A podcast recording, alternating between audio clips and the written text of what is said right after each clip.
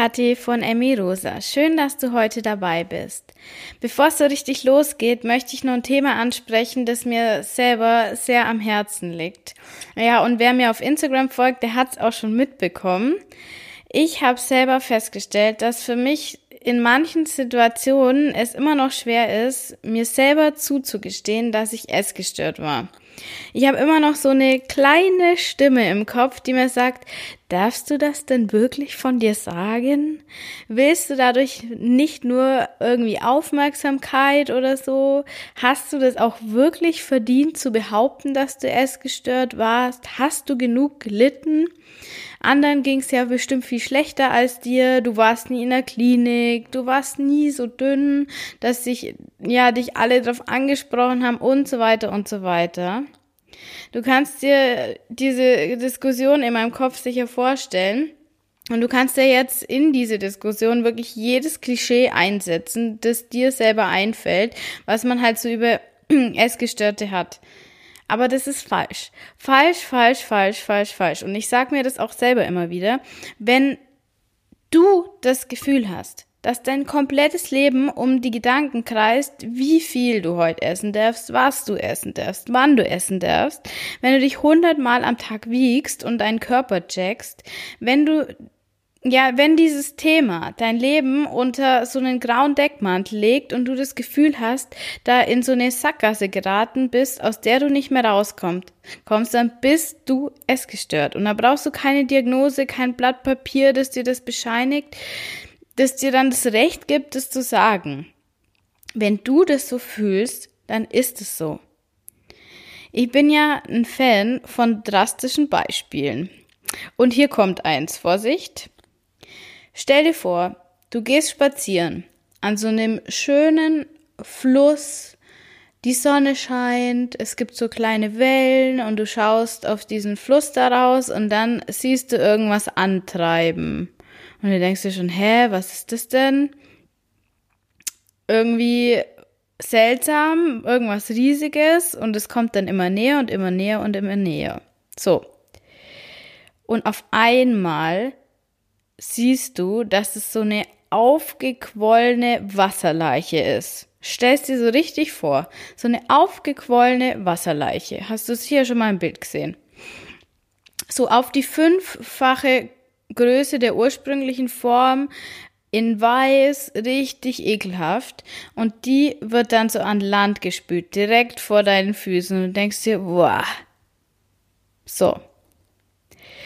Würdest du denken, dass dieser Mensch vielleicht noch lebt? Würdest du denken, ja, dieser Mensch ist vielleicht noch gar nicht tot und ich glaube das erst, wenn ein Arzt mir das auf irgendeinem Blatt Papier bestätigt, am besten mit so einem Stempel von einer namhaften Klinik drauf? Wahrscheinlich nicht. Du würdest sehen, okay, äh, da ist was aber mal ganz und gar nicht so, wie es normal ist und dieser Mensch kann nicht mehr leben. Und genau so ist es mit deinen Symptomen, die du spürst. Die, wenn du selbst Symptome spürst, spürst, die dir sagen, hier stimmt was nicht und dir deine Intuition förmlich zuschreit, dass du da ein verdammtes Problem hast, dann ist es so. Dann bist du essgestört, ob du 100 oder 30 Kilo schwer bist. Und du suchst damit keine Aufmerksamkeit, die du nicht verdient hast. Im Gegenteil, du brauchst unbedingt Aufmerksamkeit, damit du dich endlich traust, dir Hilfe zu suchen, wo auch immer das für dich ist. Und genau um das soll es in der heutigen Folge gehen. Du bekommst meine acht Tipps, die mir auf meinem Weg aus der Essstörung raus hin zur Heilung geholfen haben, und damit auch, welche Fehler ich machen musste, um diese Erkenntnis zu haben. Und da gehört das Ganze, was ich jetzt gerade eben äh, erzählt habe, auch dazu. Weil Tipp Nummer eins ist, fang an, über dich selbst zu sagen, dass du erst gestört bist. Ich weiß, das ist die ersten Male wirklich unglaublich hart und wenn du das noch nie gesagt hast, dann ist es wirklich so, oh mein Gott, soll ich das wirklich machen? Wie stellt sie sich das denn vor? ich weiß wirklich ganz genau, wie schwer das ist und ich weiß auch noch genau, in welcher Situation ich das zum ersten Mal gesagt habe, nämlich mm, ich habe das zum allerersten Mal zu meinem jetzigen Freund gesagt. Wir waren da auch noch nicht so wirklich offiziell zusammen. Wir waren da auf dem Berg, also wandern. Und ich habe mir das schon die ganze Zeit vorgenommen, weil ich wollte nicht nochmal eine Beziehung führen, wo ich das komplett geheim halten muss, weil das hatte ich da schon durch. Ich war extrem nervös. Das war so wie, äh, wenn ich weiß, ich muss jetzt vom 10-Meter-Brett springen und ich wusste, wenn ich jetzt nicht Anlauf nehme und einfach springe, dann werde ich es nie machen. Und ich habe es dann auch wirklich gemacht und das war das Beste, was mir passieren hat können. Ganz, ganz, ganz, ganz, ganz, ganz wichtig. Ich war ultra nervös, ich hatte so eine Angst, aber das war die beste Entscheidung, das zu machen. Glaub mir, du willst Hilfe. Auch wenn vielleicht momentan dein größter dein größtes Bestreben ist, nur nicht auffallen zu lassen, dass du erst gestört bist, so war es bei mir auch, aber tief in dir drin, spür mal rein, hast du diesen Wunsch, dass es irgendjemand merkt und dass es irgendjemand interessiert und irgendjemand dir hilft. Aber du bist über die Jahre so perfekt geworden im Verstecken, dass das einfach verdammt schwer ist für andere, das festzustellen und dir dann auch noch zu helfen, obwohl du selber gar nicht weißt, dass du das willst. Stell dir das mal vor. Deswegen, vertraue dich irgendwelchen Menschen an. Fang an, aber ganz langsam und am besten bei Personen, mm, bei denen du dir ziemlich sicher bist, dass sie nicht negativ reagieren werden.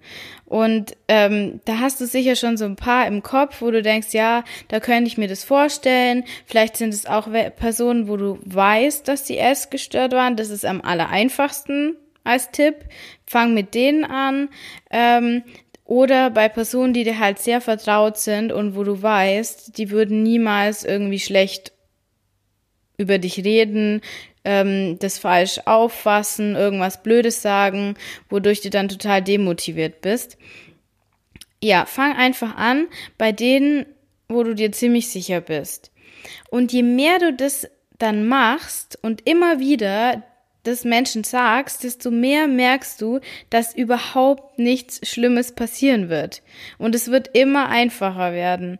Ähm, ich habe festgestellt, dass eigentlich nie blöde Reaktionen kommen.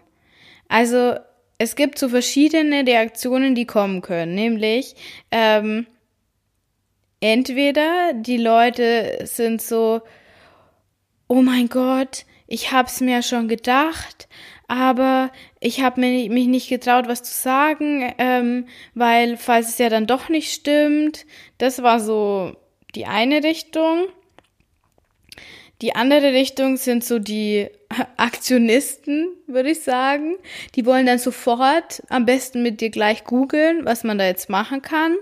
Und die dritten sind so die, die völlig äh, überfordert sind mit der Situation und dann einfach erstmal nichts machen und am liebsten das Thema wechseln wollten. Also das sind so meine Erfahrungen.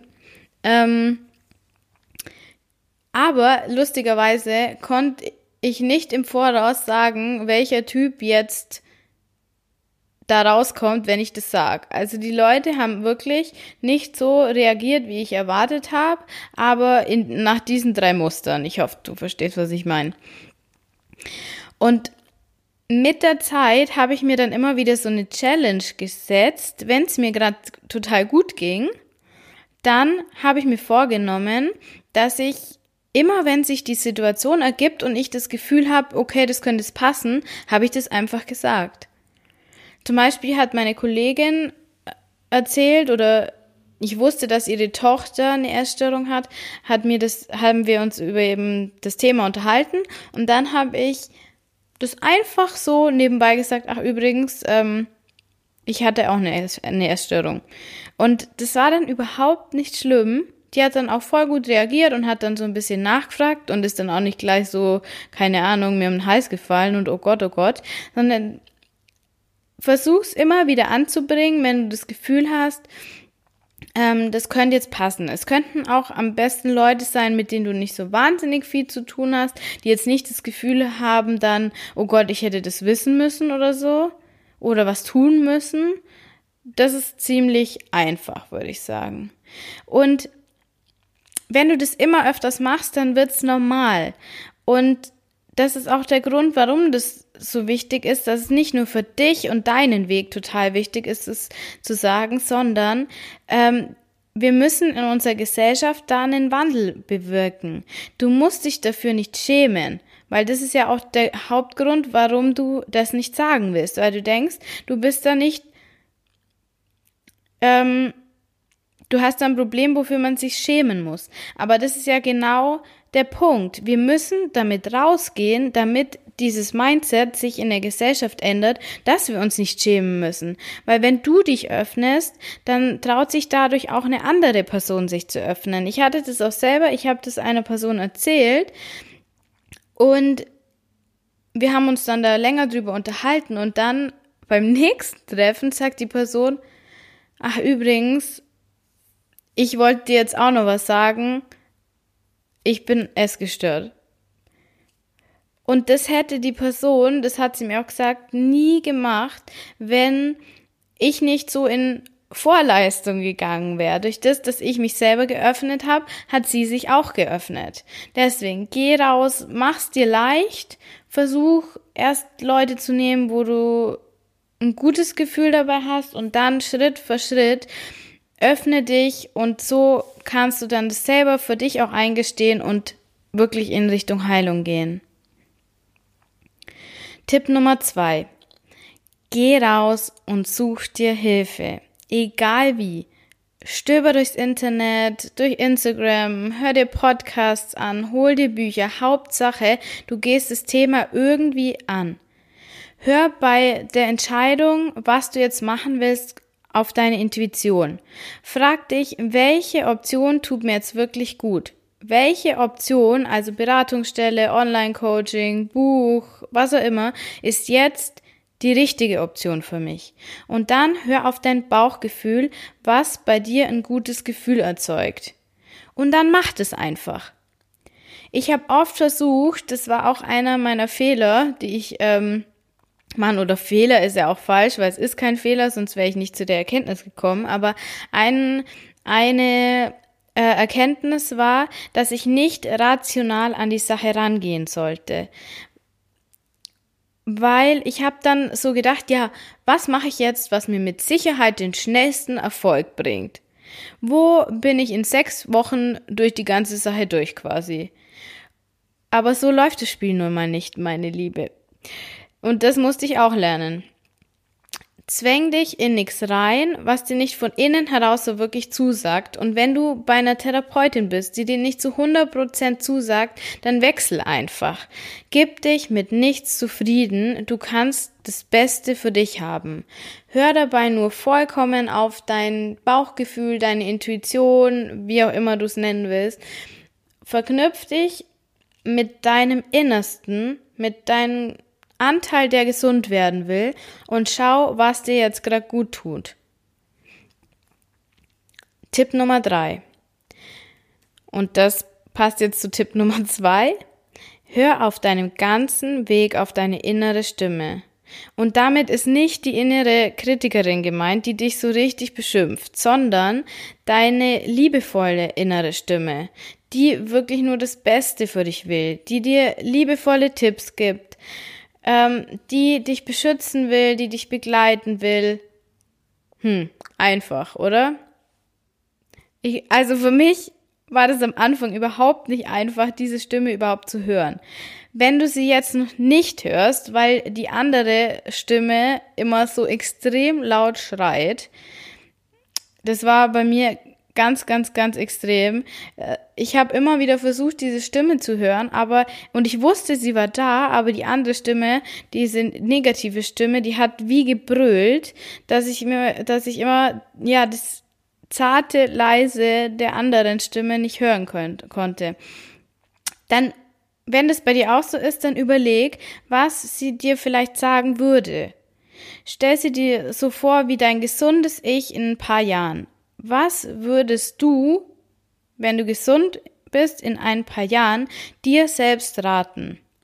Versuch richtig so nach innen zu spüren und immer dieser inneren Stimme zu folgen, diesem positiven Gefühl, das ganz leise ruft und dich mit seiner Stimme so Richtung Ausgang locken will. So habe ich mir das bildlich immer vorgestellt, wie wenn du im Dschungel bist oder in der Höhle oder im Labyrinth und da ist so eine ganz leise Stimme, die dir sagt, komm, da geht's lang. Folg einfach meiner Stimme, geh der Stimme nach und so ist in dir diese Information, aber du musst dafür achtsam sein. Die Stimme ist sehr leise und gibt dir auch ganz oft nur Signale durch das, so ein Gefühl im Bauch. Aber achte darauf. Das ist ein positives Gefühl, ein Gefühl der Liebe. Und wenn du das spürst, dann bist du auf dem richtigen Weg. Tipp Nummer vier: Sieh jede Stunde, von mir aus auch jede Minute als abgeschlossene Einheit. Einen ganzen gelungenen Tag als Einheit zu sehen, ist meiner Erfahrung nach schon ziemlich lang. Einen Tag alles richtig zu machen, war für mich am Anfang schon echt mega beängstigend. Ein Tag kann verdammt lang sein. Such dir irgendeine Einheit, die dir am leichtesten fällt. Es ist eigentlich, glaube ich, egal, welche Einheit es ist. Bei mir haben Stunden relativ gut funktioniert. Also eine Stunde lang mich nicht selbst zu beschimpfen, eine Stunde lang mich nicht zu wiegen, eine Stunde lang mich nicht im Spiegel abzuchecken, eine Stunde lang nicht drüber nachzudenken, was ich heute verdient habe zu essen. Und so weiter und so weiter. Am Anfang schaffst du vielleicht nur eine Stunde am Tag, das ist genug. Irgendwann schaffst du dann zwei Stunden.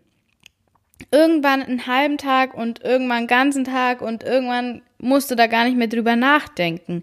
Such dir irgendeine Einheit und versuch die zu erfüllen. Und dann nicht so, ja gut, jetzt habe ich ja schon eine Stunde geschafft, jetzt schaffe ich auch zwei Stunden und drei Stunden und wenn du das am nächsten Tag dann nicht wieder das Ziel von gestern erreichst, ist es schon wieder scheiße. So nicht, sondern du feierst diese Stunde, die du jetzt geschafft hast und von mir aus sagst du dann, okay, dieser Tag ist für mich erledigt. Dieser Tag war gut, ich habe meine Stunde geschafft. Weil, das ist nämlich Tipp Nummer 5, feier dich selbst für deine Erfolge. Schreib dir jeden noch so kleinen Erfolg auf und mach ihn dir bewusst. Zum Beispiel, ähm, dass du eben diese Stunde geschafft hast am Tag. Wenn du das geschafft hast, dann schreibst dir immer auf. Oder wenn es nur ähm, fünf Minuten war. Aber du hast dein Ziel, dein persönliches Ziel, das du dir gesetzt hast, erreicht und lob dich dafür. Du kannst dir in dein Notizbuch auf, ja, so wie so einen Weg aufmalen, wie so einen Feldweg. Und dann immer wieder deine Erfolge so auf diesen Weg aufmalen, entweder symbolisch oder schreiben, weil dann hast du immer vor Augen, in welche Richtung du gehst und was du auch schon geschafft hast. Und dann geh jeden Tag einen Schritt weiter und dann wirst du irgendwann ankommen und dieses unglaubliche Glück erleben, wenn du es geschafft hast, dich zum größten Teil oder 100 Prozent von diesen Gedanken und Verhaltensmustern zu befreien. Tipp Nummer 6. Vergleich dich nicht mit anderen. Das hast du sicher schon hunderttausendmal gehört, aber es ist so, so, so, so wichtig. Es gibt keinen Mensch, der so ist wie du. Keine Essstörung ist wie die andere. Kein Weg ist wie der andere. Jedes Mal, wenn du dich dabei ertappst, dass du dich vergleichst, leg deine Hände auf dein Herz und sag dir, ich bin wunderbar, so wie ich bin. Mach's am besten jetzt gleich. Leg deine Hände auf dein Herz, mach die Augen zu, spür in dein Herz, leg dich richtig in dein Herzgefühl rein und sag, ich bin wunderbar, so wie ich bin. Und das machst du jetzt so oft, bis das Gefühl des Mangels durch den Vergleich verschwindet und so ein Gefühl der Selbstliebe sich breit macht. Dieses Gefühl von innen heraus, dass du weißt, dass du wunderbar bist. Und dann verschieb deinen Fokus auf was anderes. Vergiss diesen Vergleich.